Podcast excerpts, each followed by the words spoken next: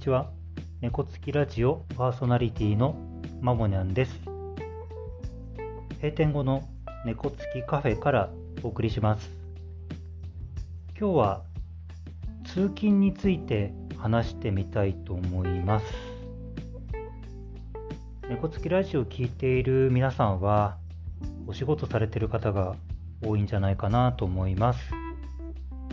お仕事には通勤がつきものですよね。ここ数年、まあ、在宅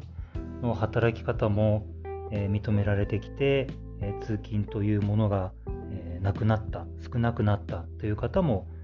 いらっしゃるかなと思います。でマボニャンは、え今日常的には、え自転車で通勤をしています。まあ、通勤だけではなくてですね、まあ、仕事中の移動も、えー、極力自転車で移動しています。まあちょっと夏はきついんですけどね、えー、ほぼほぼ自転車移動ですね。でつい先日ね、その仕事の自転車移動中に、えー、こけちゃったんですよね。で、まあ、そのこけちゃった様子は、えー、猫付きカフェの、えー、ツイッターじゃないや、今は X っていうのかな、えー、X で、えー、投稿したので、えー、そちらも見てもらったらいいかなと思います。あの、ここで喋れてるので、えー、そんな大事ではなかったんですけど、あの、まあ、自転車移動してると、まあ、やっぱりあり得る話かなと思っています。でですね、まあ、マボニャンのちょっと通勤手段を振り返ってみたんです。えそうするとですね、えっ、ー、とね、バイクとか車で通勤してたことがあって、これがね、えー、約4割。で、電車も同じく約4割。で、自転車がもう最近なので、これがね、えっ、ー、とね、15%。まあ、ここだけパーセントにしちゃいますけどね。でバイクと車と転車を合わせると約6割なんですね。でこの、まあ、バイク、車、自転車の通勤と電車の通勤の違いで、えー、バイク、車、自転車の方で圧倒的に、これマボニャン的にね、圧倒的に、えー、いいのが、あの、考え事ができるってことなんですよね。で、これ昔からよくこれ、え言っていて、あの、昔ね、バイク通勤してた時に、あの、通勤した後に、いいこと思いついたとか、よく話してたんですけど、そうすると、あの、その時の同じ働いてた仲間にですね、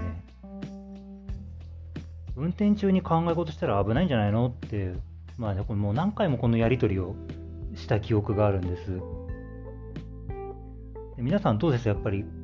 そういうイメージあります？なんかバイクとか自転車とかこう運転中に考え事してたりすると危ないんじゃないかなって思いますかね。で、あのこれね、マモニャン的解釈なんですけど、あのまあ、運転って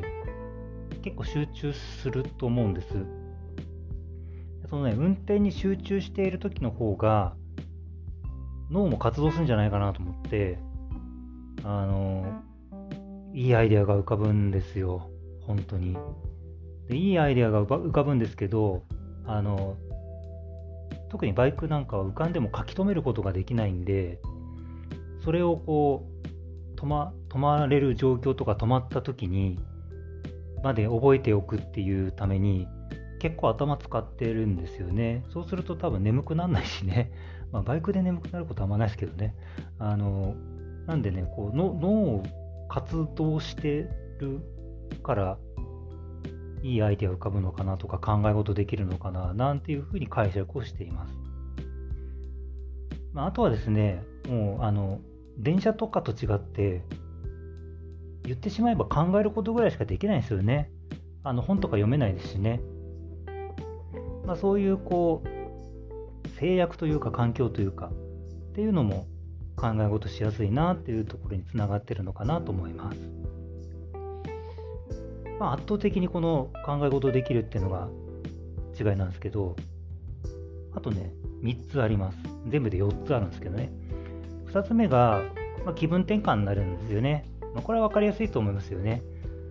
まあそもそもマコニャンバイク、車好きだし、まあ、自転車も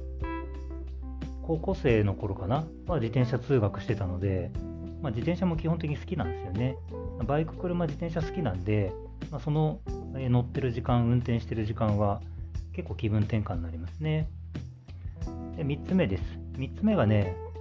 あの風受けてる方が生き生きするんですよ。不思議な話で。で、実はマボニャン魚座なんです。で、魚座なんで、同じように水の中入ってると結構、えっ、ー、と、生き生きします。ただ、泳ぐのは得意ではないです。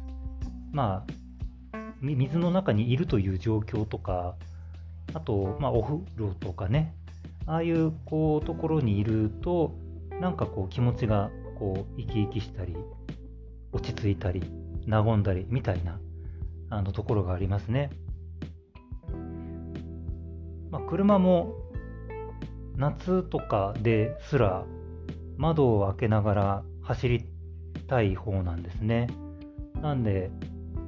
酷暑が続く中でもなんか行けるとこまで窓を開けて風受けながら走ったりとかしています。高速道路はさすがに厳しいですけどね、一般道であれば極力窓を開けてたりしますね。で4つ目です。まあ、自転車ね、今自転車なんですけど、あのトレーニングと思っているので、まあ、そういうところもいいですよね。まあ、多い時だと、1日50キロぐらい移動することもあるんで、まあ、なんですかね、一生懸命こう漕いでるわけではないんですが、やっぱり、こう、電車に立ったり座ったりとかしてるような移動よりは体を使ってるっていうところがいいかなと感じています。まあ、こんな4つぐらい挙げてみたところなんですけど、あのー、まあ、ちょっとここ3年ぐらいね、あのー、こう年々こう仕事が忙しくなってるんですよ。でもね、こう、ちょうどね、ここの4年ぐらいが自転車通勤なんで、自転車自転車通勤で良かったなっていう感じているところが結構あって、で、今日猫つきラジオで通勤のこと話そうと思ったのも、本当に昨日、えー、結構もう一日中会議してて、なんかこう、まあ別に嫌な会議じゃないですけど、結構頭使うしね、あの疲れたなと思いながらこう職場から家まであの自転車で帰ってきたんです。で結構体も重くてあのそんなにシャカシャカ自転車焦げなかったんですけどお腹も空いてたし。でもやっぱりねこう涼しくもない風なんですけど風を受けてるとなんか気持ちが良くなって家に着く頃にはこう気分転換できてるっていう。こうこう仕事とこう家の切り替えにこういう自転車っていうのがあるっていうのがいいなってつくづく昨日実感したので今日猫つきラジオで話してみましたまあなかなか通勤の方法とか時間とかね、えー、選ぶことは難しいと思うんですけどねあのそうは言っても、えー、通勤って、え仕事とか生活とか、まあ、はたまたあの心とかに与える影響は小さくないと思うんです。あのすぐに変えるっていうのは、うん、難しいかなと思うんですけど、まあ、少しね自分にとっての通勤ってどんなものなのかなって振り返ってもらってなんか自分に合う通勤の過ごし方とか通勤の方法とかあの考えてみてもらってもいいのかなと思いました。今日も猫つきラジオをお聴きいただきありがとうございます猫つきラジオは毎週日曜日7時から配信をしています、えー、過去のエピソードも、えーとね、160エピソード以上あるので、えー、タイトルとか見て気になったものは、ぜひ聞いてみてください。えー、マボニャンそもそもですね、アピールするの得意ではないんです。まあ、それはもう自覚しているので、えー、あとは、えー、まあ、得意じゃないと自覚しているので、えアピールすればするほどうまくいかないこともなんとなく最近分かってきているので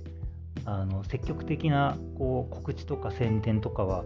あまりしてないんです。あの聞いていただいている一人一人がこうちょっとずつ増えていくといいなと